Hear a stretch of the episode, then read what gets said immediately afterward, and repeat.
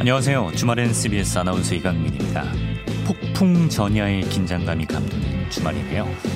일단 지금까지 제11호 태풍 흰남노는 화요일 오전에 경남 남해안에 상륙할 가능성이 높아 보입니다. 태풍 소식 있으면 늘 가장 걱정되는 게 창문 유리창 파손인데요. 보통 많이들 테이프를 X자로 붙이거나 뭐 신문지를 붙이거나 하신 경우가 많은데 사실 흰남노 정도의 강력한 태풍 앞에서는 이 방법들이 큰 효과가 없다고 합니다. 더 중요한 건 창문이 흔들리지 않게끔 하는 건데요. 그러기 위해서는 창문과 창틀 사이의 틈을 확실하게 메워주셔야 하는데 틈이 벌어져 있다면 두꺼운 박스나 우유값 같은 걸 끼워주시면 도움이 된다고 하고 또 창틀 실리콘이 오래됐다 싶으면 실리콘 위에 테이프를 덧붙여서 고정시키면 좋다고 합니다. 예, 그 밖에 태풍 대비 잘 해주시고요. 새로운 한 주 부디 안전하시길 바랍니다. 주말엔 CBS 광고 듣고 시작하죠. 2022년 9월 4일 주일 주말엔 CBS 오늘 첫 곡은 트래비스의 클로저였습니다. 사실 뭐 태풍이 뭐 이런저런 순기능도 많이 있다고 하죠. 예, 하지만 요새는 갈수록 점점 자연재해가 고약하게 찾아오는 경우가 많기 때문에 이번 태풍은 유독 예, 마주하기 전부터 긴장이 많이 되는 것 같습니다. 서울에 있는 저도 이런데 예, 남부지방 계신 분들은 지금 오죽하시겠습니까? 아, 보니까 남부지방은 이미 모래주머니 같은 걸로 벽을 세워두기도 하고 주민들이 대피한 곳들도 있고 그런 것 같은데 아, 참 무탈하시면 좋겠습니다 정말. 예. 내가 집 밖에 자전거나 화분을 이제 내다 둔 것조차 까먹고 계실 수가 있어요. 예, 그런 것들 없나 잘 살펴보시고 집안에 들여놓으시고 또 내 차가 침수차가 되는 일은 절대 없어야 되지 않겠습니까? 예, 가장 안전한 곳으로 주차해 두시고 혹시 또 태풍 불고 상황이 안 좋아져서 뭐 정전이 되거나 하면 어, 양초보다는 랜턴이나 휴대전화 플래시가 안전하다고 합니다. 그리고 무엇보다도 실시간 기상 상황 정말 주야장천으로 확인하셔야 된다는 거. 이미 뭐 다 아시는 얘기일 수도 있지만 저희 또 라디오에서는 이런 안내를 잔소리처럼 계속 해드려야 됩니다. 또 주말 방송에서 이런 멘트를 한다는 것 자체가 예, 지금 생방송이라는 방증 아니겠습니까? 정부에서 뭐 실시간으로 보내는 재난 대비 메시지라든지 이런 거 들어오면 제가 제깍 제깍 아나운서 diction으로 읽어드리겠습니다. 자, 오늘도 그 밖에 또 이런저런 이야기들 준비해 놨으니까요. 들으시면서 뉴스에 관한 의견, 또 사연이나 신청곡 있으신 분들은 짧은 문자 50원, 긴 문자 100원 되는 샵 1212 문자 메시지. 또 공짜인 CBS 레인보우 어플리케이션 이용해 주시면 제가 몇 분께는 모바일 간식 쿠폰도 보내드리겠습니다. 현장 뉴스로 가죠.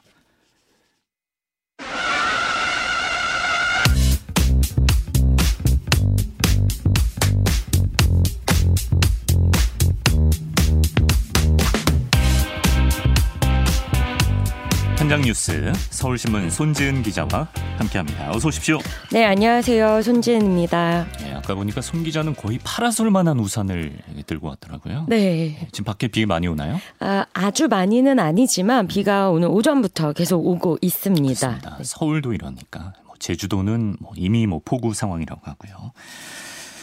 자, 아, 태풍 얘기부터 해봐야겠죠. 지금 제비 11호 태풍 흰남노가 슬금슬금 다가와서 어, 이제 모레쯤에 상륙할 가능성이 높다고 하는데 자세한 소식 전해주시면. 네, 어, 11호 태풍 한남노는요, 일단 이틀째 타이완 동쪽 해상에서 계속 정체해 있다가 어제 오후부터 본격적으로 북상하기 시작했습니다. 네. 일단 지금 속도와 위치로 봤을 때는요, 어, 화요일 새벽에 이제 제주도를 스치듯이 지나가서 아침이면은 경남 남해안에 본격적으로 어, 이제 큰 피해를 주지 않을까 이런 우려가 나오고 있습니다. 예. 자, 일단 문제는 세력인데요. 지금도 굉장히 위력 적인 태풍으로 예고가 되고 있고요. 음. 어, 문제는 기온이 굉장히 높고 이 바다를 지나면서 점점 더 힘이 세지는 수 있다. 음. 지금 이렇게 관측이 되고 있습니다. 예. 자, 일단 많이 예를 드는 게요. 어, 2003년에 경남 해안에 상륙했던 태풍 매미 기억이 나시나요? 그쵸, 예. 예, 이제 당시에 제주의 순간 풍속 초속 60m, 요게 이제 시속으로는요 216km입니다. 역대 최고 기록이었고요. 네. 아, 당시에 인명 피해도 컸고 네. 대형 크레인을 무너뜨려 버렸고 이 바닷가의 선박형 호텔도 쓰러뜨렸는데 음. 이 매미보다 지금 흰남노가 더 강력하다라고 지금 예보가 나오고 있습니다. 예. 어, 흰남노의 경우에는요, 초속 60m 이상의 비바람 피해가 우려가 됩니다. 사실 이 정도면은 사람이 날아갑니다. 그리고 크레인이 쓰러지고 콘크리트 건물이 무너질 수 있을 정도의 위력을 지닌 강풍입니다. 네. 자, 일단 기본적으로는요, 어, 노약자분들이나 되도록이면 외출하지 않는 것이 가장 좋습니다. 네. 그런데 이제 또 생업이 있기 때문에 외출. 부득이하게 네. 나가야 되는 분들이 계세요. 그래서 일단 이제 모두가 안전할 수 있도록 기본적으로 바람에 날리거나 떨어질 수 있는 물건들은 단단히 고정해야 합니다. 예. 그리고 유리와 창틀 사이에는 이 틈을 메워서 고정하는 게 중요한데 음. 뭐 우유값을 껴놓는 방안 음. 이런 것도 지금 아이디어로 나오고 있습니다. 네. 이게 틈 때문에 창문이 흔들리거나 날아온 물체가 유리를 때려서 창문이 깨지는 경우가 많기 때문에 음. 미리 좀 대비를 해주셔야 합니다. 네. 최악의 상황을 가정하고 예, 대비라는 건 해야 되기 때문에 좀 각별히 좀 유념하시길 바라고요. 지금 뭐 제주 바닷길은 이미 전면 통제가 됐다 그러고 오늘 오후 5시부터는 전국의 국립공원 탐방로도 모두 막았다면서요? 네, 일단 대한항공이요. 내일 오후 1시부터 제주를 오가는 국내선 항공편을 전편 결항했다고 밝혔습니다. 예. 그리고 오후 6시부터는요. 부산 김해공항 쪽도요. 아, 다 모두 결항입니다. 음. 아시아나항공도 마찬가지고요. 오늘은 일단 하늘길은 정상 운영 중이지만 내일부터는 바로 태풍 영향으로 결항이 속출할 걸로 보여서 공항에 나가기 전에 미리 음. 운항 여부를 확인하셔야 합니다. 네. 자, 그리고 바닷길. 어, 제주를 오가는 여객선은요, 이미 모두 결항입니다. 또 인천과 섬을 잇는 12개 항로 가운데서 4개 항로의 여객선 운항도 통제가 됐고요. 네. 완도의 땅끝과 산양, 또 목포의 팽목항과 죽도, 음. 이 전국적으로 37개 항로도 모두 운항이 중단된 상황입니다. 네. 어, 지자체는 선박 16,000척에 대해서 대피와 결박, 인양 조치를 지시를 했습니다. 네, 네. 자, 그리고 이렇게 위험할 때 산에 가시면 안 됩니다. 어, 국립공원 탐방로도 통제가 확대되고 있습니다. 오늘 오후 6시부터 전국 국립공원 600여 개 탐방로 전체가 통제됐습니다. 열차는 아직까지는 차질이 없지만 어, 코레일은 안전 운행을 위해서 긴급 점검에 들어갔습니다. 탈선 우려도 있다고 하니까. 네. 예. 그리고 이 소방청이요. 한 가지 당부를 한 게 있는데요. 이 집중호우와 돌풍 등으로 119 신고가 급증할 것으로 예상이 되잖아요. 네. 그래서 긴급 인명 구조를 위해 비 관련된 긴급 신고는 110번을 이용해 달라라고 당부를 했습니다. 아. 그러니까 비 관련은 110번 네. 그리고 인명 구조는 119 이렇게 좀 아. 구분해 주시면 더좀 아, 요거는 좀 꼭 기억하시면 좋겠네요. 예. 비 관련 긴급 신고는 110 110번으로 해 주시라 이겁니다. 아, 뭐 이런 때 뭐 누가 산을 가고 누가 배를 타겠어 이런 생각을 하지만 꼭 이런 재난 상황 이후에 보면은 사건 사고가 있더라고요. 또 그런 일이 이번엔 없었으면 좋겠고. 아 그리고 그 뭐 대구의 한 고등학교에서 제주도 수학 여행을 뭐 계획대로 간다 이런 얘기가 있었는데 결국에 뭐 취소하기로 했다는 예, 그런 소식도 있습니다. 자, 어, 지난달 폭우 피해 기억이 아직 생생한 상황이기도 하고 말이죠. 정부가 긴급 대응 체제에 곧장 들어갔죠? 네, 어, 윤석열 대통령도요, 오후 2시부터 대통령실에서, 어, 대통령실에 위치한 국가위기관리센터에서 태풍 상황 점검회의를 직접 주재했습니다. 네. 이제 한덕수 국무총리, 이상민 행정안전부 장관을 비롯해서 뭐 기상청 등 필요한, 어, 유관부처장들, 그리고 지자체장들도 화상으로 회의에 참석을 했습니다. 예. 이제 이미 윤석열 대통령은요 최고 최고 단계로 대응 태세를 갖추라고 지시를 했었고요. 음.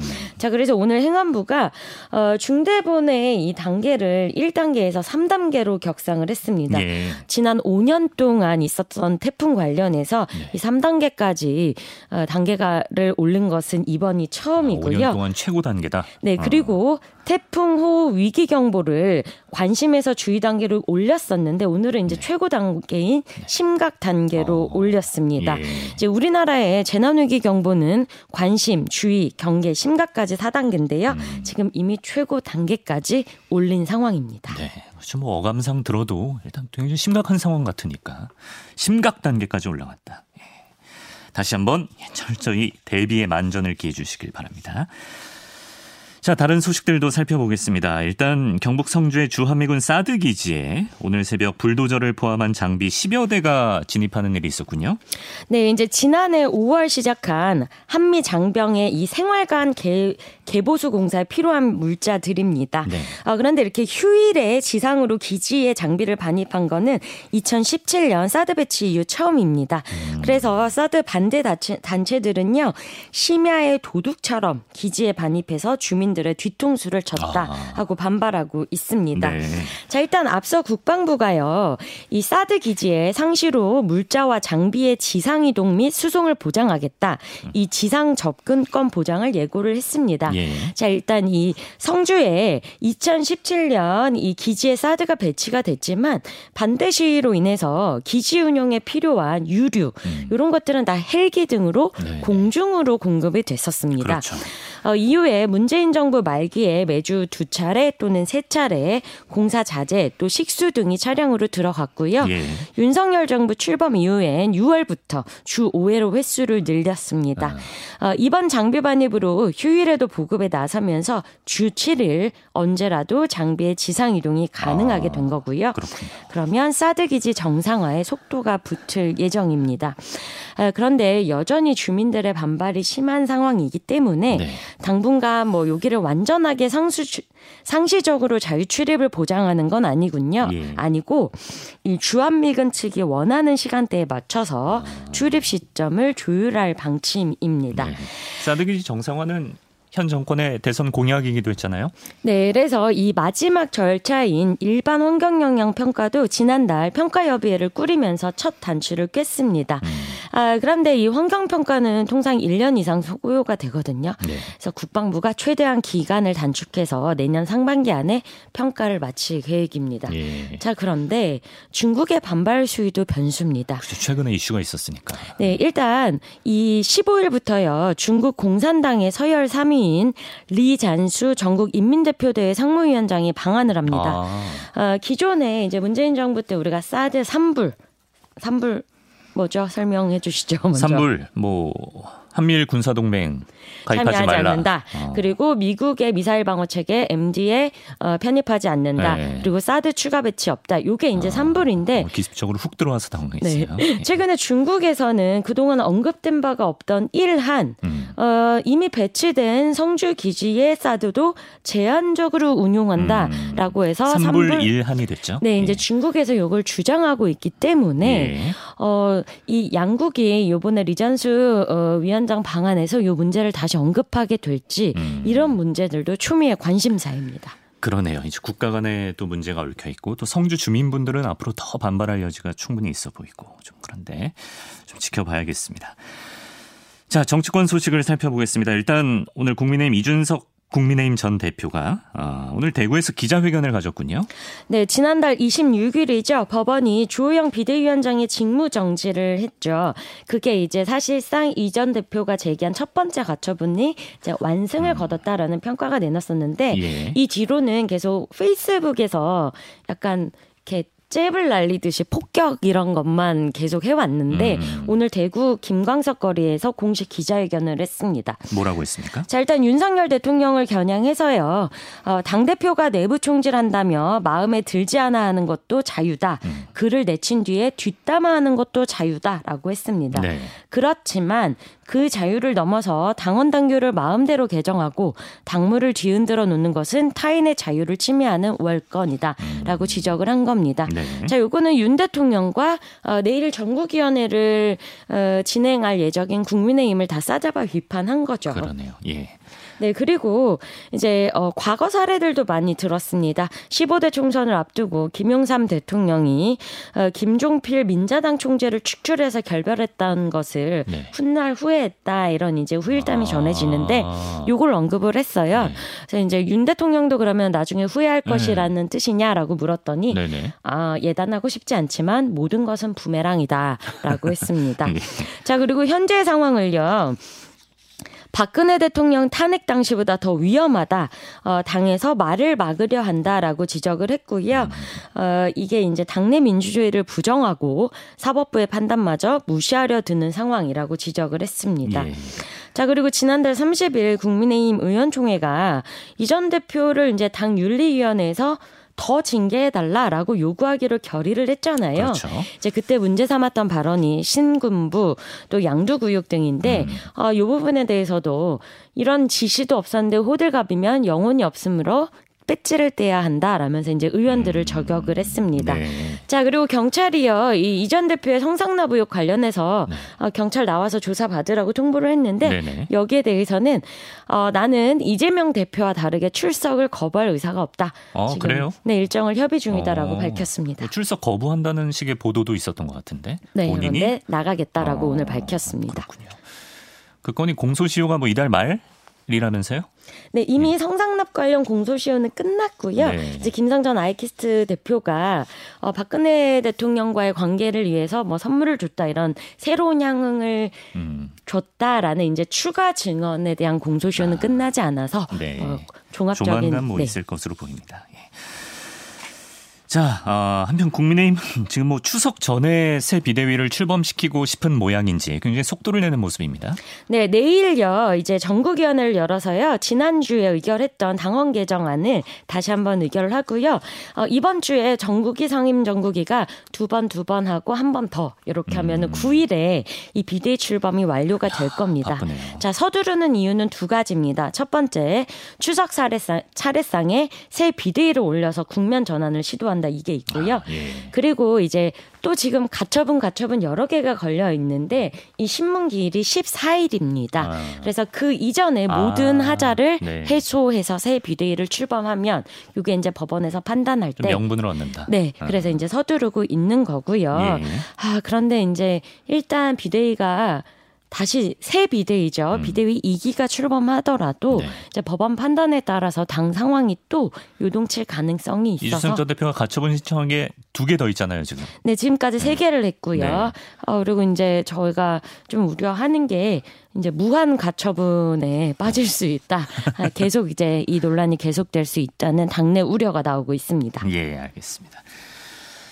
자, 지금 뭐 민주당은 뭐 검찰이 이재명 대표에게 소환 통보를 하고 굉장히 격앙된 분위기인데 일단 뭐 검찰이 소환 통보를 한 배경은 어제 저희가 자세히 짚어봤기 때문에 좀 넘어가도록 하고 오늘 뭐 민주당에서 나온 새로운 반응이 있습니까?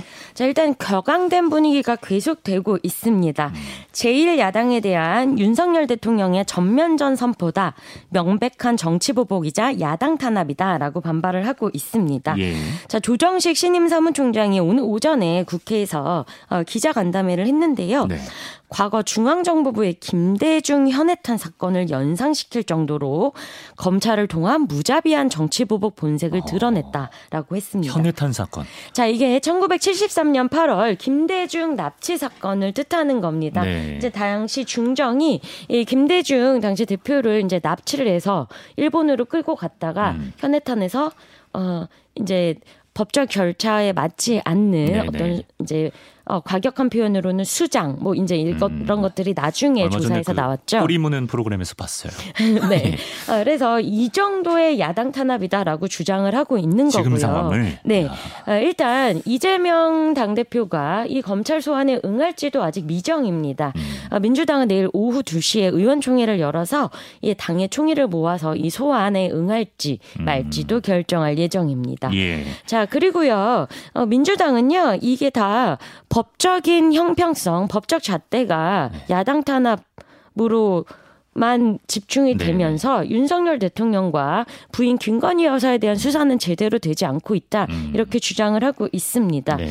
자 그래서요 어, 김건희 여사가 검찰 포토라인에 서야 한다. 아. 법과 원칙에 따른 검찰의 철저한 수사를 촉구한다. 도이치모터스 주가 조작에 직접 그 개입했다는 지금 의혹이 있으니까. 맞습니다. 그래서 김승원 공동법률위원장은 오늘 오전에도 국회에서 간담회를 하고 왜 김건희 여사의 위법 증거는 차고 넘치는데 검찰이 서면 조사조차 진행하지 않느냐? 어, 대통령 배우자는 대통령 재임 기간 형사소출을 받지 않는다는 권한이 보장되지 않는다. 어, 배우자가 처벌받는 음. 초유의 사태가 발생할 수도 있다. 있지만 예. 아픈 역사라도 진실을 밝혀야 한다라고 주장했습니다. 그렇군요. 자, 아, 그리고 끝으로 오랜만에 정의당 얘기를 해보겠습니다. 지금 뭐 대선 이후에 쇄신의 목소리가 그 어느 때보다 높은 상황인 것 같은데 자, 오늘 정의당의 비례대표 국회의원 총사퇴 권고에 대한 전 당원 투표 결과가 있었는데 공개가 됐습니다. 네, 조금 전에 부결됐습니다. 음. 자, 일단 이제 어, 대선 패배 이후 또 지방선거에서도 제대로 된 존재감을 내지 못하면서 이 지금 현재의 비례대표 국회의원 5명, 류호정, 장혜영, 강은미, 배진교, 이윤주 음. 사퇴하라, 사퇴를 촉구한다라는 당원들의 투표가 있었고요. 네. 자, 찬성 40.75%, 반대 59.25%로 부결이 됐습니다. 네. 자, 원래 이 이제 당원 투표안이 찬성이 됐더라 찬성으로 가결이 됐더라도 네. 강제성은 없습니다. 음.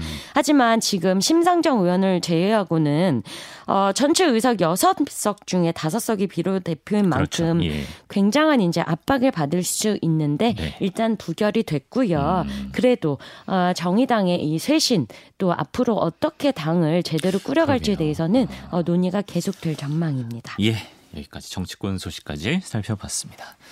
한 주 동안 태풍 조심하시고요. 서울신문 손지은 기자와 함께했습니다. 고맙습니다. 감사합니다. 네, 다음 코너 넘어가기 전에 정부에서 안내 메시지 하나가 들어와서 전해드리고 가겠습니다. 지금 태풍의 영향으로 강우와 강풍에 의한 아프리카 돼지열병 오염원이 농장으로 유입될 가능성이 높다고 하네요. 그래서 제주도를 비롯한 전국의 양돈 농장에서는 외출 및 입산을 자제하시고 배수로 정비, 축사 내부를 소독하시고 돼지 음용수로는 상수도를 사용해 주시고 또 어미돼지 접촉 자제해 주시고 이런 기본 방역 수칙을 준수해 주시길 바란다는 농림축산식품부의 안내 말씀이었습니다.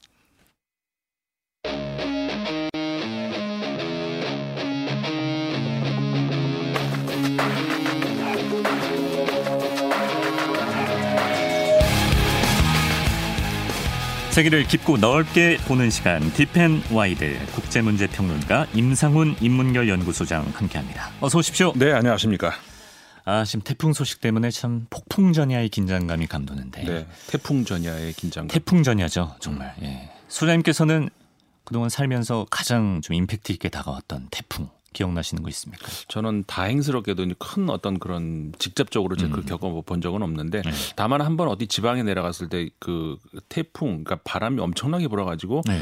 간판이 막 날아다닌 그런 적은 한 번 있었어요. 그걸 목격하셨군요. 네, 내 앞으로 큰 그 무슨 간판이 음. 휙 날아다니고 이래가지고 급히 그 건물 안으로 들어가서 네. 그 건물 유리문 있잖아요. 네. 그걸 막았는데 제가 밀려날 정도로 어, 소장님께서 어. 아니 뭐 말이 조금 아, 제가 너무 놀랐나요? 아니 아니 보이는 라디오 아니니까 너무 아, 그렇게 발끈하지 네. 마시고 예, 알겠습니다. 그, 럴 정도로 하여간 그런 적이 한 번 있었어요. 예, 아, 지금 뭐 남부지방에 계신 분들은 또 그런 상황을 약간 좀 걱정하면서 네, 왜, 웬만하면 외출은 안 하시는 게 좋을 것 같아요. 그렇습니다. 예, 조심하시고. 자, 어, 국제 정세, 정세랄까요? 또 핫한 인물, 이슈 얘기를 해볼 텐데 이번 주 딥하게 볼 인물로는 누구를 골라오셨는지 이번 주는 미하일 고르바초프. 아, 지난주에 이제 별세 소식이 있었죠. 그렇죠. 예. 이제 생존 인물이 아니죠. 음. 어제 장례가 있었다고 하죠. 네. 91세 향년 91세로 이제 타계를 했는데 음. 저는 고르바초프를 이렇게 한 문장으로 정리를 하자면 이렇게 말하고 싶어요. 네. 20세기를 21세기로 바꾼 가장 중요한 인물 가운데 하나. 아, 20세기를 21세기로 바꾼? 안 바꿔도 21세기는 되는 거 아닌가요? 그렇다는 얘기죠. 비유적으로. 20세기에 예. 우리가 초반 하면은 전 그러니까 유럽도 그렇고 음. 그러니까 식민지 지배를 하던 제국주의 네. 그다음에 제국주의 국가들끼리 자기들끼리 치고받는 그런 세계 대전 음. 어 그런 것이 끝난 다음에는 그다음에 긴 시간 동안 냉전 체제 그 소위 말해서 그러니까 미소 양국 간의 예. 그러니까 진영 간 엄청난 그 그렇죠. 예. 체제 대립이 있었잖아요. 네. 그런데 이것이 이제 그 20세기 말에 1990년 이때쯤에 이제 끝이 났죠, 사실상. 네. 물론 지금 세계가 과연 어, 그 이후로 아름다워졌느냐라고 하는 건 또 다른 문제지만 음. 다, 또 다시 냉전으로 돌아간 정말 끝이냐도 지금 모르겠어요. 그렇죠. 예. 그런데 어쨌든 어, 냉전이 종식됐다라고 기뻐하던 잠시나마 기뻐하던 그런 시대를 연 인물이었다 이렇게 할 수가 있는 것이고 네. 그리고 소련 과거 소련의 이제 그 당시에는 이제 공산당 서기장이 사실상 뭐 어느 나라나 저 공산주의 국가 과거에 보면 그렇지만은 아, 최고 권력자 아니겠습니까? 예, 예. 소, 어, 소련 공산당 서기장 중에서 마지막 공산당 서기장이고 아. 그리고 첫 소련 대통령이었고 음. 그리고 마지막 대통령이죠. 어, 그렇죠. 중에서 어, 소련에서 태어난 유일한 사람이에요. 아 그래요. 그 전 인물들은 전부 그러니까 러시아 당시에 태어났었던 인물인데 네. 소련 건국 이후에 태어난 아. 유일한 지도자였고 뭐 말씀드린 것처럼 철의 장막이라고 음. 그때 우리 많이 불렀었죠. 예. 철의 장막을 해체한 음. 그래서 냉전 종식의 주인공이었다. 그때 이제 그 부시 대통령, 그러니까 아버지 부시 대통령과 그 지중해 몰타 섬 인근의 아. 선박에서 몰타 회담. 네, 몰타 회담 그 유명한 그래서 이제 종식 선언을 했죠. 냉전을 예, 예. 이제 냉전은 끝났다. 음. 이렇게 종식을 선언했던 그 주인공이었고요. 그런데 이제 전 세계에서 그렇게 어 특히 이제 유럽 사람들은 서, 서유럽 사람들의 경우 네. 어 굉장히 고마워하는 인물이죠. 음. 어, 이런 그 유럽에 자유를 줬다, 평화를 줬다. 그렇죠. 예. 아, 그런데 러시아 내부에서는 정작 네. 굉장히 그 소련 우리 제 우리 그 조국을 몰락하게 만들었던 장본인이다, 아. 뭐 배신자다 이런 얘기까지 평가가 극명하게 갈리네요. 그렇죠, 극명하게 갈라집니다. 예. 그러니까 뭐 냉전을 끝내고 노벨 평화상도 탔었잖아요. 그렇죠. 예, 그 모습을 기억하는 한 시각과 또 이제 동구권을 서방에 넘겨준 거 아니냐, 배신자 아니냐, 또 이런 시각이 공존하는 네. 또 그런 인물입니다. 그만큼 뭐 고르바초프 전 대통령의 역 그 삶에 수많은 역사가 녹아 있지 않나. 그렇죠. 사실 20세기 역사가 녹아 있는 거죠. 네. 소련 그리고 이 공산주의 체제의 고질적인 문제에 사실 여기에다 정면으로 칼을 댔던 사람이라고 할 수가 있는 것이고요. 네. 그러니까는 다시 말해서 그 체제의 경직성 그리고 인권 문제, 음. 그다음에 그 자유의 문제 이런 것에 대해서 깊은 회의를 느꼈던 사람이었고요. 어, 그렇기 때문에 어, 자신이 그 최고 지도자가 됐을 때 이거를 이제 그 해체하려고 네. 그리고 사실은 처음에 본인의 생각은 해체 생각까지는 아니었죠. 예. 이걸 고치려고 음.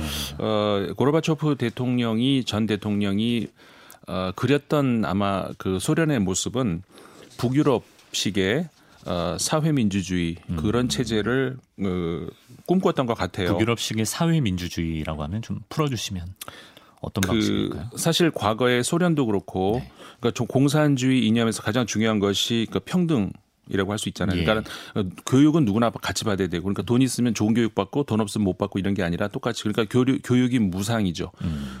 돈이 있으면 치료 잘 받고 돈이 없으면 치료 못 받고가 아니라 의료, 무상 다 평등하게. 그렇죠. 이런 거 복지가 이제 보장이 돼야 된다. 뭐 그런데 그렇게 하다가 보면 이제 공산주의 국가 과거에 보면은 그 굉장한 아까도 말씀드렸던 경직성 음. 그러니까 모든 것이 중앙에서 통제해서 그렇죠. 예. 어 자율에 맡기지 않는 이런 것 그런데 어 경제적 정치적 자율성은 줘야 되는 것 아. 사실 이것이 그 유럽에서 진보적 사고를 가진 사람들이 가지고 있는 사회민주주의가 사실은 음. 그런 것이죠. 예. 물론 그 내부에서 이제 이론적인 그 논쟁이 있습니다만은 음.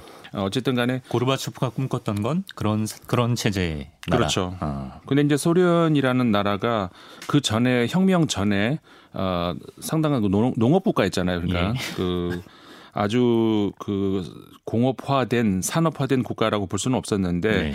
어, 농업국에서 사실은 그 소련이 들어선 이후로 상당 기간 동안은 어, 성장률이 좋았습니다, 사실. 음. 그래서 진짜 초반에는 어 이건 그 진짜 그 자본주의가 맞냐, 공산주의가 네. 맞냐 상당한 그 공산주의로도 그, 잘 사니까. 잘 살. 그때 뭐 한때는 미국보다 성장률이 높았고. 예.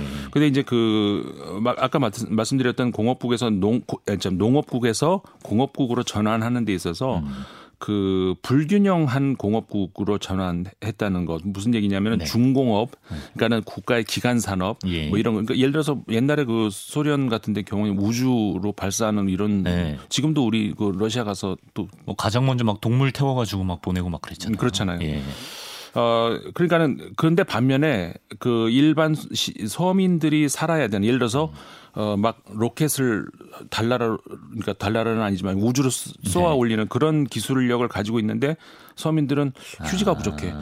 어, 휴지 그렇다고 해서 돈이 그렇게 없냐 하면 그것도 아니었거든요. 네. 시민들 같은 경우도 어 아까도 말씀드린 것 교육 비안 들고 음. 의료비 안 들고 뭐 사회보장 돼 있고 그렇기 때문에 돈이 그렇게 없는 건 아니에요. 음. 근데 살 게 없어. 그러니까 살 수가 없어. 에이. 네. 휴지 하나 살려는데 막 가게 휴지가 없고. 에이. 네. 그러니까 이 모든 것들을 중앙에서 통제를 서, 솔직히 무슨 아무 아무 아무 동네에 네. 휴지가 필요한지 안 필요한지를 어떻게 그 그렇죠. 중앙 정부 사무 책상에 앉아서 그걸 어떻게 알아요? 그럼요. 네. 그러니까 그런 것들. 공업국 전환이 서민이 피부로 느끼는 그런 전환이 아니었다는 그렇죠. 예.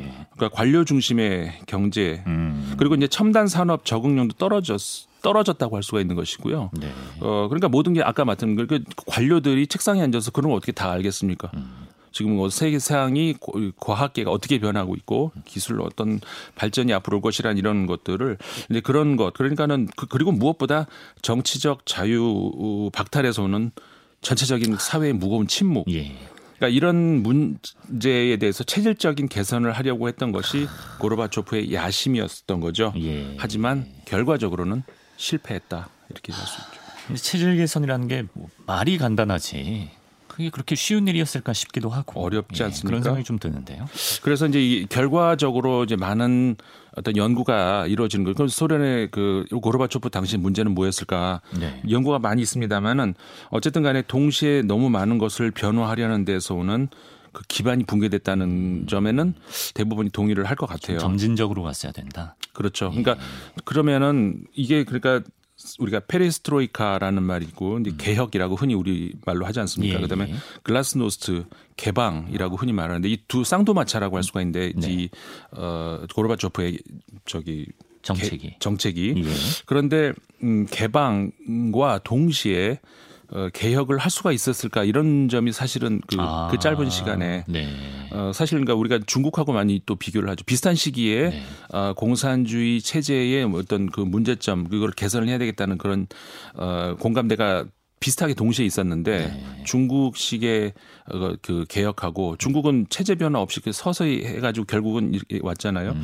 근데 물론 역사를 이렇게 잠깐 몇십 년만 보면 안 되죠. 음. 몇백 년 후에 또 어떤 평가가 내려질지는 알 수가 없어요. 중국의 예. 미래를 알 수가 없고 네. 러시아의 미래를 알 수가 없지만 네. 어쨌든 간에 지금 짧은 시한 안에서 보자 면 음. 어, 그러면 그런 어, 너무 짧은 시간에 그리고 이제 고르바초프 대통령에게 그래서 이제 서기장에서 대통령까지 되지 않았습니까? 대통령이 된다는 게 뭐죠? 그만큼 정치적 자유를 보장을 했다는 거예요. 네. 선출을 네. 하자는 거죠. 네네. 어, 그런 고르바초프에게 전권이 과연 주어졌을까? 굉장히 젊은 나이에 아. 그 지도자에 올랐거든요. 왜냐하면 네. 그 전임 지도자들이 너무 나이가 많은 상태에서 돼가서 1년하고 죽고 1년하고 죽고 이런 식으로 아. 하다 보니까는 젊은 지도자를 뽑자 해가지고 이제 고르바초프가 됐는데 네. 그러다 보니까 회의하면은 자기보다 나이 많은 사람이 죽고 장력이 없네요. 네, 근데 네. 그런 문제가 좀 있었다는 것이죠. 기득권에 네. 불만이 많았고 음. 그리고 뭐 그 당시에 아프가니스탄 전쟁을 치렀지 않습니까? 네네. 저 네. 러시아 아, 저 소련이. 네. 근데 물론 고르바초프 책임은 아니에요. 고르바초프는 오히려 아프가니스탄 전쟁을 그렇죠. 종결을 시켰던 네. 인물인데 예. 그러니까 이미 9년 전쟁에서 어 속이 골물대로 그러니까 곡간이 다 털리고 네. 러시아 그러니까 소련이 더 이상 버티기 어려운 그런 상황이 있었어요. 근데 거기서 사실 또 체르노빌 원전 사고까지도 있었고 그러니까는 고르바초프가 할 수 있는 어떤 그 한계를 넘어선 측면이 있다. 음. 여러 가지 그 이유 저 이유가 있겠습니다만은 음. 어쨌든 간에 그런 상황에서 고르바초프가 혼자 이런 모든 것들 하기에는 사실 한계가 있지 않았을까. 아, 그러네요. 여러 네. 가지 좀 한계가 있었다라는 예, 것이고. 자, 그리고 이제 소련이 몰락하고 30년이 흘렀는데 지금 러시아는 우크라이나와 전쟁을 하고 있지 않습니까? 그렇죠. 그리고 전쟁이 벌어지는 와중에도 러시아 내부에서는 지금도 푸틴 대통령이 그 콘크리트 지지층이 굉장히 굳건하다고 어, 하는데 그럼요. 그런 상황을 보면 참 역사가 잔인하다는 생각도 좀 드는 것 같아요. 맞아요. 네. 그 그런 그런 개혁 어떤 그런 걸 인해 가지고 실패했던 성공했던 간에 어쨌든 그 자유가 어, 주어지고 그러면서 그 소련이 해체가 되고 음. 그러면서 이제 15개의 공화국으로 이제 분리가 됐는데 네. 다시 지금 합치겠다고 그러면서 무리한 전쟁을 하고 있는 거 아니겠습니까? 그렇죠. 소위 말해서 이제 범슬라브주의다. 음. 그러니까는 러시아 국민들 입장에서는 그 넓은 그 우리 소련 대제국이었는데 과거엔 그 대 러시아 제국 같은 나라를 영광의 시간. 예, 예. 다 쪼개버리고 그러면서 이제 과거로 돌아가야 된다는 그런 논리가 상당히 설득력을 좀 가지고 있는데 네. 그게 과연 해결책일까요? 그 저는 그 러시아식의 우리 저 얼마 전에도 그 러시아의 그 사상가의 딸 사망 사건 한번 아, 다뤘었죠. 예, 예. 그, 그 사람들이 주장했던 것이 어쨌든 범슬라브주의거든요. 러시아 중심이 된다. 근데 저는 그 얘기 들으면은 옛날에 일본의 대동아 공영권 생각이 나요. 아. 그러니까는 서구의 어떤 그 팽창에 맞서서 아시아가 뭉치자. 근데 그게 그 그러니까 당시에 아시아가 어떤 그 어, 공통 가치관을 가지고 네. 어, 어떤 그 세계관에서 이제 국제적인 마인드를 기르자는 거는 일본 사람들만이 아니고 우리나라에서도 사실 안중근 의사도 그런 생각이 있었고 다 비슷하거든요. 네. 근데 일본 중심이 돼서 일본의 패권의 그 어떤 종속이 되는 그런 양식으로 음. 그건 아니잖아요. 그런데 그렇죠. 그 생각이 지금 범슬라브주의를 아. 가지고 있는 러시아 사람들 반세기 한 세기가 지났는데. 네. 네. 저는 거기서 그 그 생각이 들 수밖에 없다는. 음. 그러니까는 그 표면적인 명분에도 불구하고 그런 패권주의적인 그런 동기 그거는 정당화되기 어렵다는 어렵다. 것이죠. 예. 그것을 고르바조프 전 대통령의 장례가 어제 있었는데 그 인물을 짚어보면서 좀 생각해 볼 수가 있을 것 같습니다. 자, 어, 이번 주 딥하게 볼 이슈도 바로 들어보겠습니다. 어떤 이슈 준비하셨나요? 어, 이번 주 딥하게 볼 이슈 브라질 대선을 가져와 봤습니다. 아, 대선 어, 진행 중인가요? 한 달 후에 한 달 후에 앞두고 예, 실시가 있고요. 됩니다. 그러니까 예. 이 캠페인 중이죠. 지금은 예. 어, 10월 2일 날 1차 선거가 치러지고 음. 어, 거기서 이제 과반을 얻는 후보가 없으면은 10월 30일 날 네. 2차 선거가 열리게 되는데 지금 보소나르 대통령인데 누가 유력합니까? 보소나르 대통령 다시 나오고 예. 후보자로 나왔고 예. 전 대통령이죠 이나시오 룰라 이시우바 대토, 아, 전 대통령 룰라 대통령 전 대통령 우리가 룰라 예. 대통령이라고 부르죠. 두 명이 대결 사실 그 그 TV 토론까지 참가하는 후보는 여섯 명인데 네. 나머지 후보는 이제 너무 아, 미약하고 이파전으로 그렇죠. 이 두 명의 특히 이 두 명의 후보가 정반대의 네. 성향 아니겠습니까? 그렇죠, 그렇죠. 예. 아, 그래서 이제 굉장히 전 세계적으로 관심을 어, 음. 끌고 있죠. 지금은 누가 앞서는 양상입니까? 어, 룰라 대통령 전 대통령이 상당한 격차로 앞서고 있어요. 아, 그래요. 최근 여론조사 보면 47%대 29%. 그러니까 18% 포인트 차이로 야. 앞서고 있죠. 예. 사실 그 당시에 룰라 대통령이 2003년에서 10년까지 집권을 했었는데 네. 그 당시 국내 총생산이 매년 5%대 꾸준히 성장을 했고요. 음. 물론 이제 운도 따랐어요. 원자재 가격이 상승해서 많은 이제 수입원으로서 어떤 그 우려라는 것도 있었지만은 예. 근데 정치는 그런 것 같아요. 어떤 그 우리가 그런 호재도 있고 악재도 있잖아요. 음. 그랬을 때 지도자가 어떻게 대처하느냐 가지고 국민이 평가를 하는 것이지 네. 무슨 예를 들어서 무슨 원자재 가격이 상승한다든가 무슨 홍수가 온다든가 이런 걸 대통령이 어떻게 합니까? 아, 그건 뭐 손쓸 수가 없죠. 그렇죠. 네. 거기에선 대, 거기에 대한 대응이었는데 대응이 사실 중요하다. 예, 룰리아 대통령 같은 경우에는 거기서 들어오는 세수 이런 것들을 취약계층을 지원하는 데다가 이제 썼거든요. 어... 당시 2천만이 넘는 인구가 빈곤층에서 중산층으로 올라가는데 그러니까 그 역할을 했던 것이 이제 룰라 대통령 그 기억이 지금 국민들이 있는 것이죠. 네. 그래서 현재 서민층의 지지는 확실하게 압도적으로 룰라 전 대통령 쪽으로 가 있습니다. 예. 그랬던 룰라 전 대통령이 이제 부패 혐의로 실형 선고를 받았었잖아요. 네. 네. 사실 우리 이 대목에서 이런 얘기 좀 하고 싶어요. 그 우리 사법 만능주의다 이런 얘기 우리가 하는데 네. 어, 사법 정의를 우리가 얘기를 하잖아요. 음. 당연히 죄 지은 사람은 죄를 받아야죠. 음. 그런데 우리가 따지고 모든 독재는 사법 권력의 모든 독재는 사법 권력의 정의를 말하죠.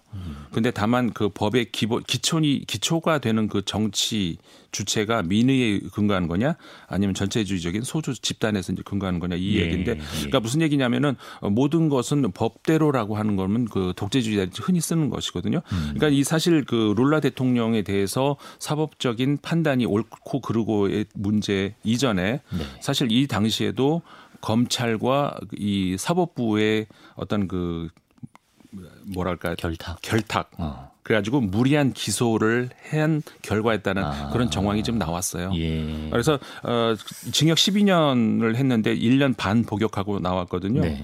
그러니까는 그 사법 권력의 정치화 아. 이 문제가 우리 얼마 전에도 우리 이 시간에서 한번 다뤘 지난주에 이제 남미의 예. 부정부패 이슈. 그렇죠. 예. 어 그런데 이제 그 브라질에서도 이제 마찬가지라고 할 수가 있는 것이고 음. 사법 권력이 지나치게 소위 말해서 그러니까 선택적 정의라고 할 수 있는 네. 것이죠. 네. 그랬다가 이제 작년에 무혐의 처분을 받아서 무혐의 판결을 받아서 이제 대선에 또 출마할 수가 있게 된 거잖아요. 네, 그렇죠. 예. 지금 뭐 굉장히 앞서고 있다고 말씀하셨는데, 근데 네. 지금 보우소나르 지금 대통령이 지더라도 불복할 것이다. 지금 벌써부터 네. 밑밥을 깔고 있다고요? 어, 아까도 말씀드린 것처럼 네. 이 격차가 워낙 크다 보니까 네. 거의 20% 육박하는 그런 차이로 어, 지금 국민 여론이 갈라져 있다 보니까 음. 그 굉장히 그 쿠데타를 암시하는 그런 발언도 했어요. 어. 어, 군대는 우리 편이다 이런 말이라든가 어, 저 현재의 전자 투표는 신뢰하지 않는다 이런 이야기까지 했어요. 음.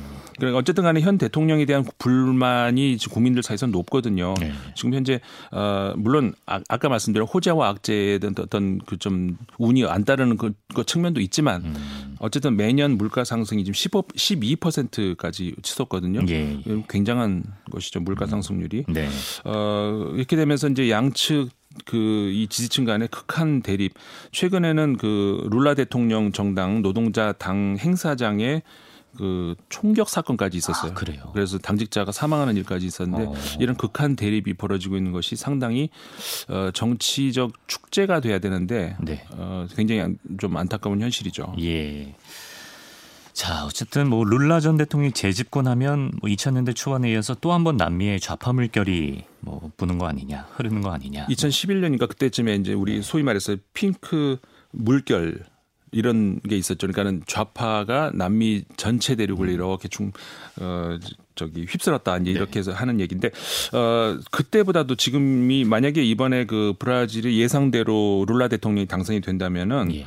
멕시코, 아르헨티나, 페루, 칠레, 콜롬비아에서 브라질까지 그러니까는 중남미 대륙의 주요 국가들이 전부 다 어, 진보 정권이 들어서게 되는 거거든요. 음. 그러니까 역대 유리 없는 핑크 타이드다 이렇게 얘기를 할 수가 있는 것이고 네. 어 전체 한 가지 궁금한 거는 네. 지금 보우소나르 대통령은 되게 뭐 남반구의 트럼프 대통령이다 뭐 이런 별명도 그렇죠. 있고 굉장히 극우적인 포퓰리스트잖아요. 네. 맞아요.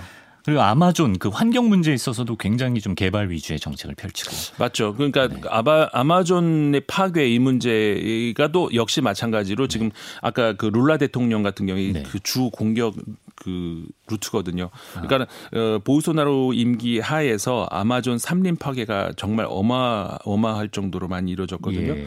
이것이 물론 그 아마존의 산림을 브라질에게만 책임을 물어야 되느냐 이제 사실 이게 지구의 산소다 이런 예. 거기서 재배하는 거 다 수출하는 거잖아요. 그렇죠.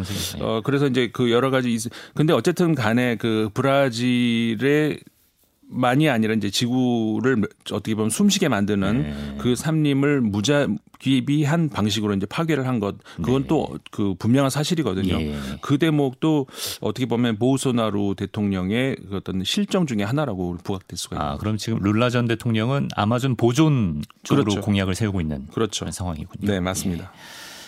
알겠습니다. 나중에 이제 브라질 대선 결과 나오고 나면 네. 남미 Pink Tide 음. 요거에 대해서도 한번 다뤄볼 수 있는 기회가 있으면 그렇죠. 좋겠습니다. 근데 지금 Pink Tide라고 하더라도 과거하고는 좀 달라요. 옛날에는 그 좌파 물결이라고 하면은 반미 정권 주로 이렇게 음. 이랬거든요. 근데 네. 이번 요즘에는 남미가 많이 달라져 가지고요. 음.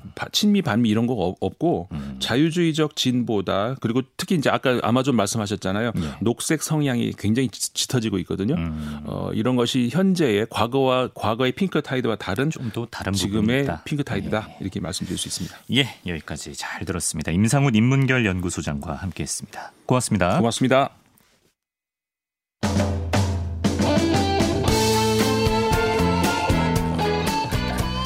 브라질 느낌이 아주 물씬 나지 않습니까, 여러분? 산타나 랍 토마스가 함께한 Smooth 듣고요. 잠시 7시 2부에서 뵙겠습니다.